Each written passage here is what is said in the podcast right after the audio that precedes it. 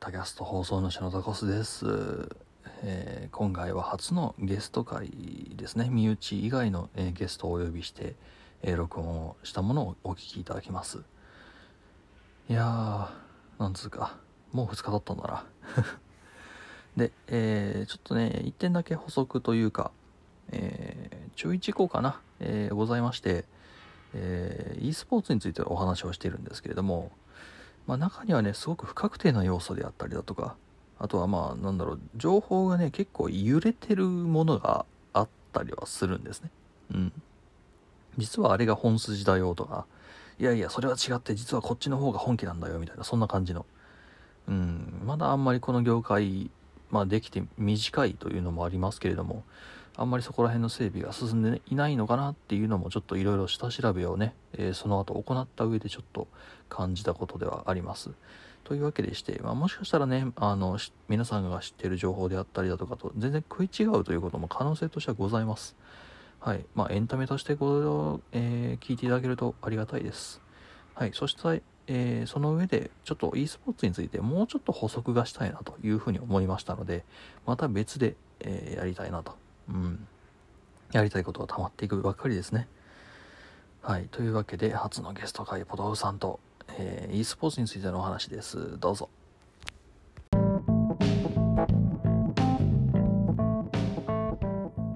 はい、えー、タキャスト放送主のタコスでございます、えー今回は、えーはほぼほぼ初？初のゲスト会になっております。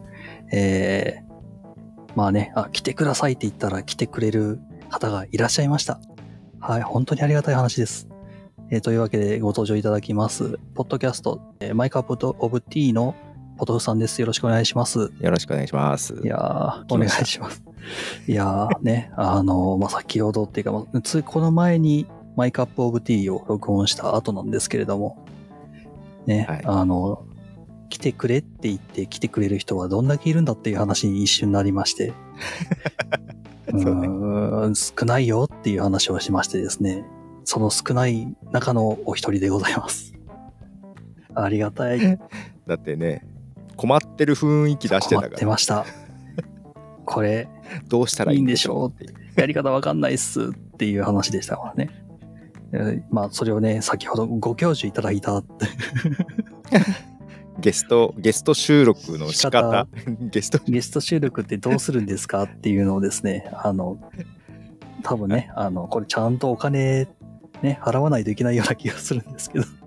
なんでやね マイカップ D の方で話してますので、はい。よろしければ。ゲスト収録のやり方に興味がある人は聞いてください。はい、よろしくお願いします。で、はい。はい。でですね、えー今回、えーまあ、ゲスト会なんですけれども、まあ、テーマが、はいテーマというか話すテーマはですね、e スポーツについてお話ししたいと思います。はいうん全然あんまり e スポーツ詳しくないけど大丈夫ですかね？僕も詳しくないんで。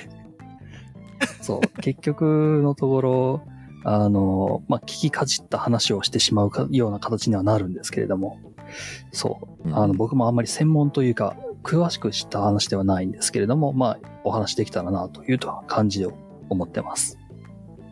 うん。そうなんですよ。で、まあ、e スポーツ、まあ、これからする話はですね、あの、まあ、とある講演会に私が行ってきて、まあ、その中の内容を、まあ、半分ほど、まあ、かじったようなお話をするんですが、えーうんその、まあ、主催者の方というか、え企画した側にお話を聞くと、えー部分によりダメという話をいただいたので、えーその、まあ、もしかしたらその話が繋がんねえよとか、いう話がね、もしかしたら出てくるかもしれないんですけど、多分そこは何かしら伏せてる可能性があ、あります。なるほど。はい。まあ、それをね、まあ、すいません、ご了承くださいという話になっちゃいます。部分によりダメ、あ、この部分がダメとかいうのは細かくあったんですよえーっとですね、この、あそうですね、まあ、な具体的な数字は出さないでみたいな感じの話であったりだとか、ああ、なるほど。まあ、この固有名詞はちょっとみたいな感じのものがね、実はあったりはしましてですね。ま、まあ、そりゃそうか。そりゃそうだよね。うんうんうん。うん、ただまあ、あれ、結構なオープンなスペースでやってたはずなんでね、それをわた私の口を塞いだとて、多分どっかしらから漏れると思うんだけどな、とは そりゃ、そうだね。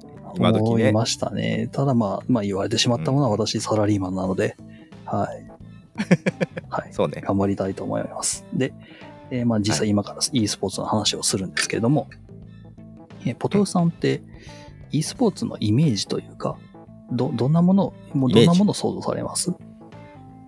イメージゲームでしょ？であのすどうもスポーツっていうのにねピンとこない部分はあるけどけどそれぞれそれなりに大会もあってもう一部盛り上がってるなという風のを旗から見てる感じです。えーもう、あの、ほぼ100点満点の答えな気がします。まあ、それをですね、まあ、より、もうちょっと、こう、深掘りをしていこうかなというところです。はい。で、えー実は、えーキーワードになるものが、まあ、まあ、3つ4つありまして、えうん1つ目がですね、人材育成。人材育成？そうなんです。人材育成。ほうえーほうそして、地域活性化。地域？活性化です。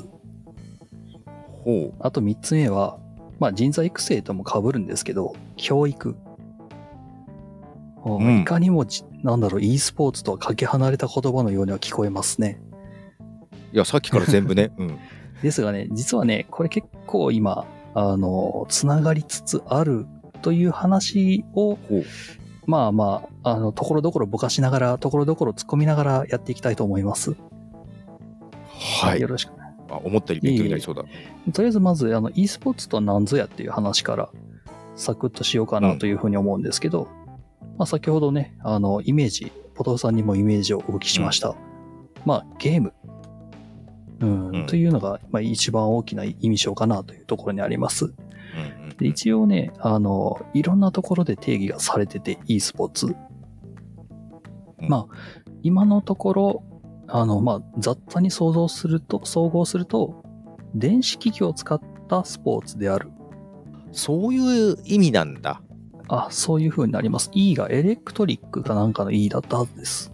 エレクトリックなんだあゲームに特化してるわけじゃないんだね電子機器ですね。まあ、ほぼゲームっちゃゲームのところはありますけれどうんうも。んで、まあ、つってもですね、スポーツといえば、まあ、体を動かすとかそういうイメージがある方もね、多いかと思うんですけれども、これもね、一応、まあ、説明がありまして、まあ、スポーツといえども、まあ、今のところスポーツを、まあ、勝負事というふうに読み替えていただけると、わかりやすいかな。ああそういうことか勝ち負けがあるものというイメージをするといいですかね。うんえっ、と、まあ、例えばスポーツなんかで言うと、まあ、野球やサッカーなんていうのもありますけども、モータースポーツというのがありますよね。おおああれなるほど。って体、まあ確かに運転手の方は動かしていますけれども、主体となるのってどちらかといえば、まあ、なんでしょう、その機体、機械というか、まあ、車、バイクっていうものの、まあその機械やバイクそのものの、うん。それを操る技術そうね、ですね。うんまあ、それを延長線上で電子機器を操る技術として e スポーツというものが、まあえー想像していただけるとすごくわかりやすいんじゃないかなという話になってきます。そうかそういう捉え方なんだはい。現状はまあ、えー諸説ありますけれどもという話になりますね。うんで、そういった e スポーツなんですけれども、まあ、先ほどポトフさんもおっしゃってました通り、最近流行り始めてるよねっていう話があるんですが、実はもともとこの e スポーツというものって、もう2000年代初頭から言葉、言葉自体はあったようで、うんうん。で、まあそれもですね、発祥がね、日本ではないんですよ。まあなんでしょうね、日本といえばまあゲーム、アニメっていうサブカルチャーが非常に有名な国だっていう印象はありつつも、e スポーツの発祥は日本ではない。っていう。うん。っていうのはまあ一つ、まあ余談になりますけれども、まあ理由があって、まあこれ余談なんですけれども、まあまあ、えっ、とまあ後にも絡んでくるんで、ちょっとご説明しますね。うんうんまあ、みまあ大体ね、あの、大きく二つ、まあ付け加えれば三つ。おそう、e スポーツが日本で e スポーツというものが、まあ、発生しなかったり流行らなかったっていうのがありまして、流行らなかったんだ最初は最初流行ってなかったんです。うんうんその理由として、まあ、一つが賞金金額。おうおうおうおう二つ目が、えーコンシューマーとかのアーケードゲームがよくできすぎてしまっていたあ、はいよくできすぎてしまってっいうとていころた。まあ、付け加えると、最後に付け加えると、あの、まあ、ゲームをお金儲けのために使うなんてという、まあ、なんでしょう、日本独特の想があった。あーなんとなくわかる気まあ、がする。賞金金額に関しましては、あの、まあ、当時の話になる、まあ、昔の話になるんですけど、海外と比べて10分の1、よくて、よくて10分の1ぐらいの賞金金額だったと言われてます。っていう、まあ、そういったものがありまして、で、まあ、人気が今のところまでなかったんですけど、まあ、もともとはまあ2000年代初頭にはそもそもまあ存在はしていたという話になります。うんえ発祥はどこだったんあですか？そこですね。実はですねね、ややこしい話なんですけれども、e スポーツという言葉が生まれたのは韓国になります。うん。あ韓国なんだ。ほうほうほう。で、まあ、韓国って、まあ、国土であったりだとか人口だったりっていうのが非常に、まあ、日本に比べるとまあまだちっちゃいうん。っていうので、韓国内で何かしら事業をする、しようとすると、その、外に出ないといけないというふうになってきます。最近のまあ K-POP とかもそうですね。ガンガン海外の方へうんうん出ているので、まあ、それと同じように、まあ、うんうん韓国の中でできることで、まあ、それを、それなりに準備をして出ていったと。それがまあ一つが e スポーツだったうんということみたいです。うーん。あそういうことか。っていう形で、あ。まあ、えー e スポーツっていうのは、まあ、実はだいぶ前から実はありました。うんうんまあ、それがですね、まあ、パトさんが頭でおっしゃった通り、つい最近ちょっと来てますよねっていう話になります。うん印象ですが。まあ、それは実際そうで、例えば、まあ、オリンピックとかでゲームとかっていうのがですね、出てきてるのってご存知うんうんですか、ちゃんと見てないけど、なんとなく聞いたことある。オリンピックバーチャルシーズンっていうのがございまして、バーチャルシーズンって言うんだ。はいはいはいっていうの。がまあ実際ございまして、まあ、いろんな言い方あるんですよ。なんかデジタルオリンピックって言ったりだとか、ほうほうほうそういったところで e スポーツというのが見直されてきてはいます。いつ開催されてるか分かってないんあれですですね、あの、まあ、実際には去年、2021年5月あたりに1回やってます。うん。あそうなんだ。はいはいはい。で、ただ、あの、そっからどうなるんだろうねという形で、あそういう状態なのね。確かね、なんか毎年何かしらやるみたいな話はすいません、ここちょっと深掘りはできてなかったんですけど、あー毎年、ああ、4年に1回っていうわけでもないかもな。何かしやるという形は出てますね。2年に1回、ん何人に1回だったかな。まあ、ちょっと忘れてしまったので。そこなんですよまだそこ曖昧なのね。はいで、えーはいはいまあちょっとキーワードに戻るんですけれども、うんえーはい教育とか人材育成とか、そういう話が、えーうん出てきたのを覚えてます。あと、地域活性化。はい。うんそう。あの、まあこれらにつながることなんですけれども、e スポーツの特徴って何かし想像つきますか？特徴、まあ、先ほどの、うん。なんでしょう、先ほどのまあゲームっていうところにもつながるんですけれども、うん。ぐらいのイメージしかないよ。そうです。そのね、ゲームをする人ってどんな人なんだろうなっていうところを想像していただきたいんですねゲーム。をする人？ゲーム、若者とか？はい。はい。その、その上でその上で。もう一声も、う一声。もう一声。いや、ゲーム好きな人なんじゃないのとかしか思いつかないけど。え、そう、どえどういうこと？そう、あのですね、まあ、ゲーム好きであるという、まあ、ゲームをする人、まあ、うん。e スポーツにも関係がするような人たちっていうのはですね、うん。まあ、これ、まあ、とあるデータなんですけれども、うん。35歳以以下の方、35歳以下なんだ。かうん。まあ、かなり簡単に言うと、まあ、若者ですね。かつ、うんうんうんうん、かつ、女性が4割というデータが出てるんです。女。性4つまり割。ほうほ男女ともにかつ若者にアプローチできるうん。媒体業界であるということがはい言えるみたいなんですね。ってなってきたときに、先ほど言った、まあ、教育であったり人材育成、地域活性化というところが、うんまあ、出てくるわけです。う。そう、e スポーツっていうのって、そういう若い人たちに向けたマーケティングは非常にしやすい業界である。ああ、そこのゲー、まあ、e スポーツをやる層に向けたマーケティング施策が考えられるよっていうことですか？あ、その通りです。ねえ。まあ、それがまあ一番表しているのがですね、まあ、例えば、えー e スポーツの大会やのスポンサーや、ああ、例えばスポンサはい、スポンサーの方々であったり、e スポーツの、まあ、えーグループを作っていらっしゃる方々、ーうんまあうんうん、会社ですね、うんというものが、あの、その会社が結構、まあ、なんでしょう、特徴的なんですよ。どういう、どういうところが作ってるかっていうと、うん。毎日新聞さんとか、テレビ局だとかまあそこら辺、あとはまあ吉本さんも確か会社内にチームがあるってこ作とですよねられたかな。。あ会社がまあスポンサーをしているそのというか、会社がスポンサー、チームにスポンサーするみたいな感じですか？チームも持ってるはずです。チームを持ってたりするんだ。はあ、はあは吉本さんの場合は確か e スポーツ部みたいな感じのあ、ものが確か。あったはずですね。まあ、そういったところで、まあ、これらのあの会社の方々ってうん。うん。簡単に言うとあの、まあ、若者離れが進んでいる。ということになります。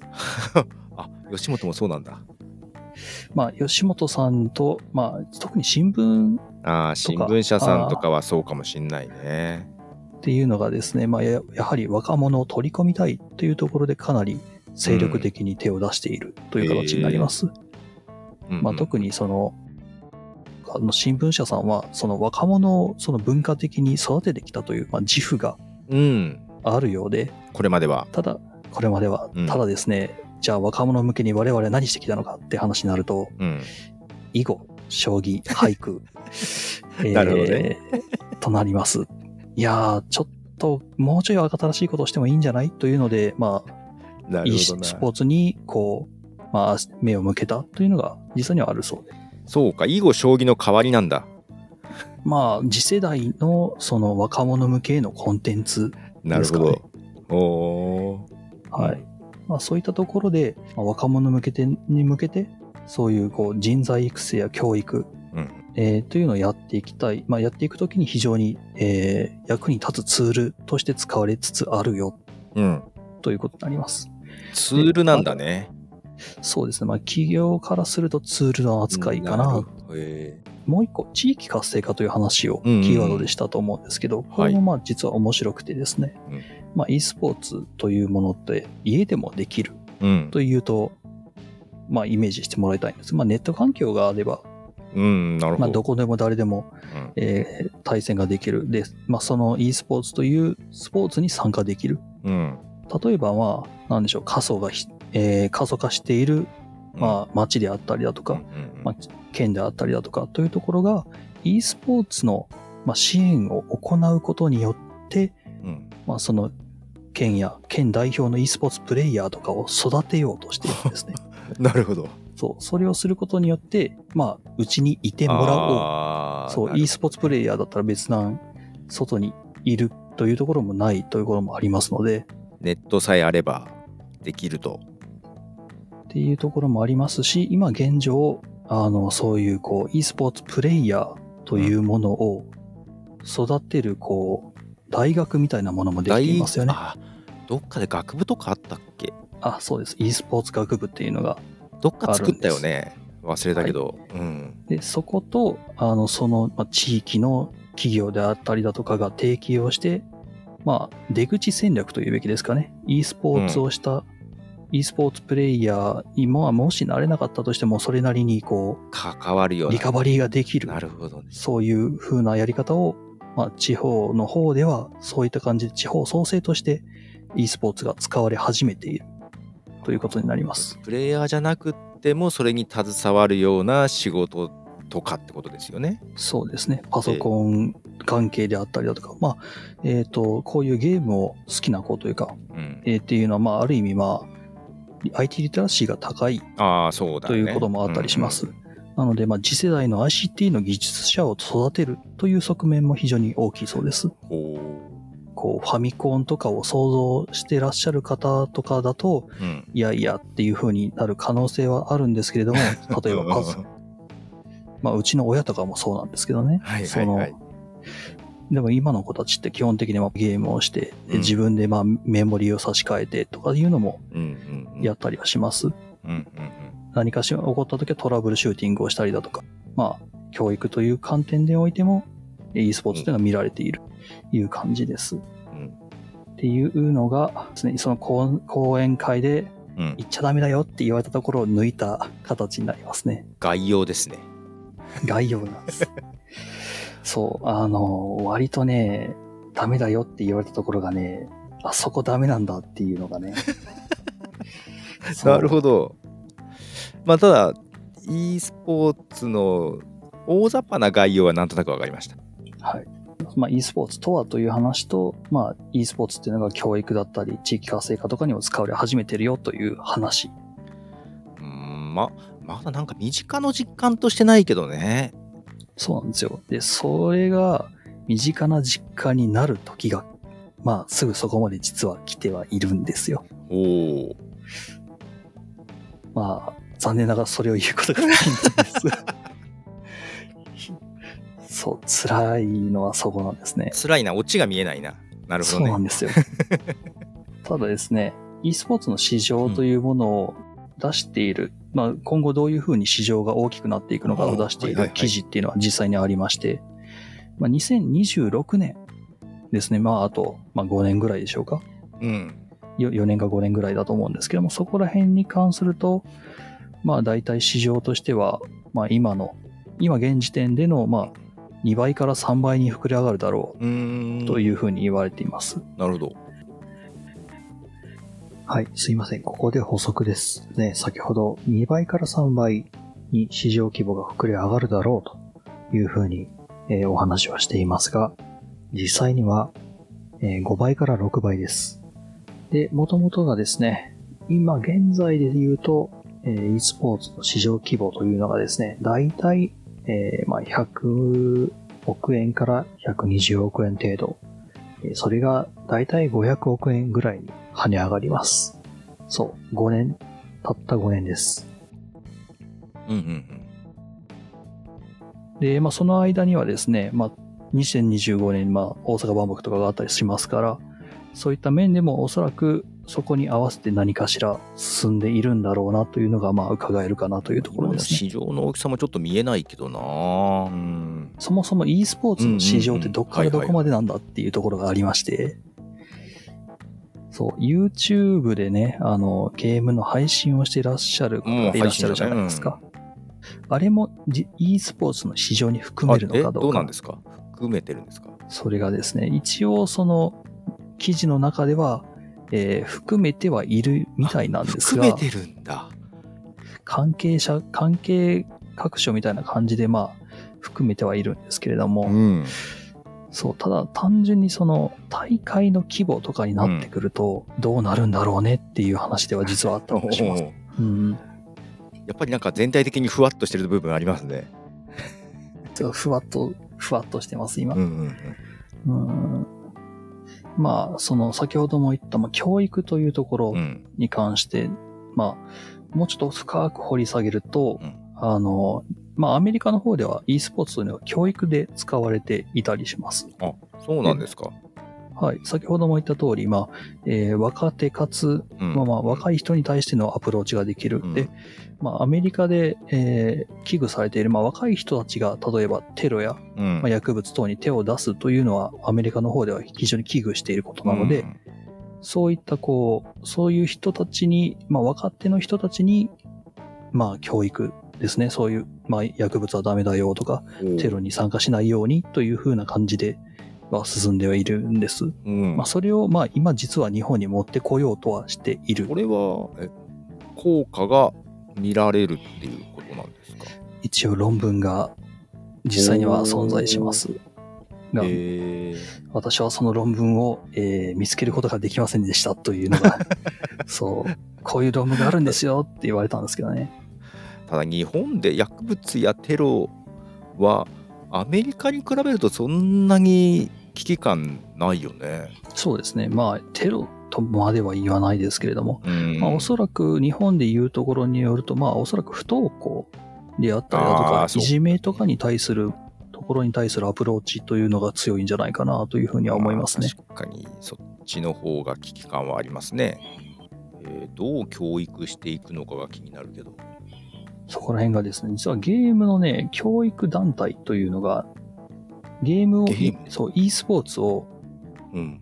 教育に使おうという団体があるんです。団体があるのね。そもそも団体が、まあ、えっ、と、もともとは、えーアメリカの団体なんですけれども、うんうんまあそれの、はいまあ、なんでしょう、支部みたいなものが、まあ、日本にも、まあ、全然別の組織なんですけども、ありまして、あ別組織なんだ。はい、別組織です。で、まあ、それの設立に、まあ、その、えーアメリカの団体に、まあ、助力を仰いだ形になりますかね。はいはいはい。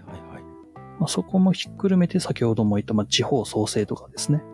もひっくるめてやってはいます。どどうなってくんでしょうね。なんかまだピンとこは来ないけど。うん、まあ、そうですね。まあ、5年、10年後の話では実際にはあるので、もう本当に。ふわっとした話になってしまうのはしまうんですけれども。ままあけど、市場として伸びそうだなっていうのは確かにありますよね。まあ、そのコロナ禍でも伸びている業界ではあるので、まあ、このあまま、あまあまあそうですよね。このまま行くと、順調には伸びていくところかな。まあ、おそらく5年後、10年後ぐらいには、e スポーツプレイヤーという職業が、まあ、普通、うん普通とまでは言わないですけれども、まあ、そこそこ、なんでしょう、高校の部活で e スポーツをやってましたという子たちがうん出てくる可能性は非常に高いんじゃないかな。ポッドキャスターよりも可能性が高いってことですね。金を稼ぐ手段として見る高校生は出てくるかもしれないですね。なるほど。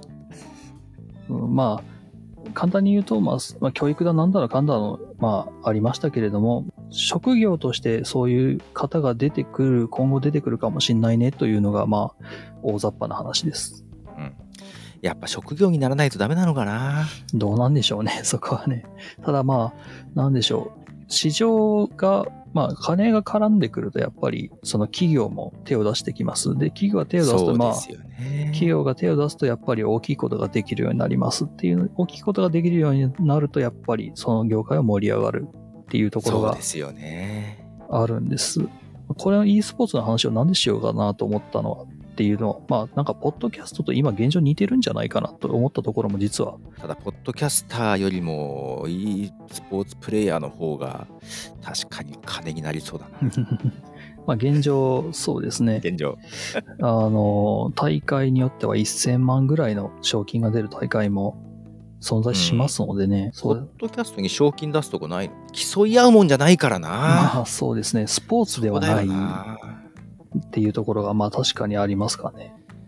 そう。勝ちま、勝負ごとの世界では確かに。いやーでもまあランキングという意味ではどうなんでしょうね。いやー弱いよね、やっぱりね 短。短期決戦ができないもんね。あ、そうですね。やっぱじわじわじわじわ人気をつけていってっていうことが、そうか、スポーツか。なるほどね。というのがですね、まあ、すごくすごくふわっとした話になりますが、えー今回の e スポーツの話になります。ありがとうございます。いやーもうちょっとね、話したい部分がね、言えない部分に。言えない部分にあるんですよ。まあ、あと単純に私の下調べがね、甘かったっていう部分はね、今ちょっと思ってます。これも一つあれですね、その人とやるときの一つの、下準備は確かにあった方がいいですよねそうそれの、それのね、甘さを今、認識しました。補足でまた喋ってくださあ、もう、もちろんは補足でさせていただきます。そうその時は、なんだろうな、もう一回ポトフさん呼ぶかな。い。あ、そうなの？一人じゃなくて？あ、まあいいけど。やもう、もう、もうここまで来たらすべて、あの、巻き込まれていただこうかなと。そうなんだ。いや、俺も勉強してくるわ。あ、しまった。これ完璧に僕とポトフさんの方が詳しくなるやつだ。いやいやいやいや。なるほど。はい。これどんぐらい、今録音時間がね、あ、そういえばこの、あれですね、リバーサイド、録音時間はどこで見る形になるんですかね。そっち出てないんだ。こっちはね、出てるんですよ。ちょうど30分ぐらいです。ありました、ありました。あ、こっちからでも見れました。うん。ああ。まあ、そんな感じでございます。タキャスト。えーまた明日お会いいたしましょう。ではでは、止めます。はいお願いします。はいはい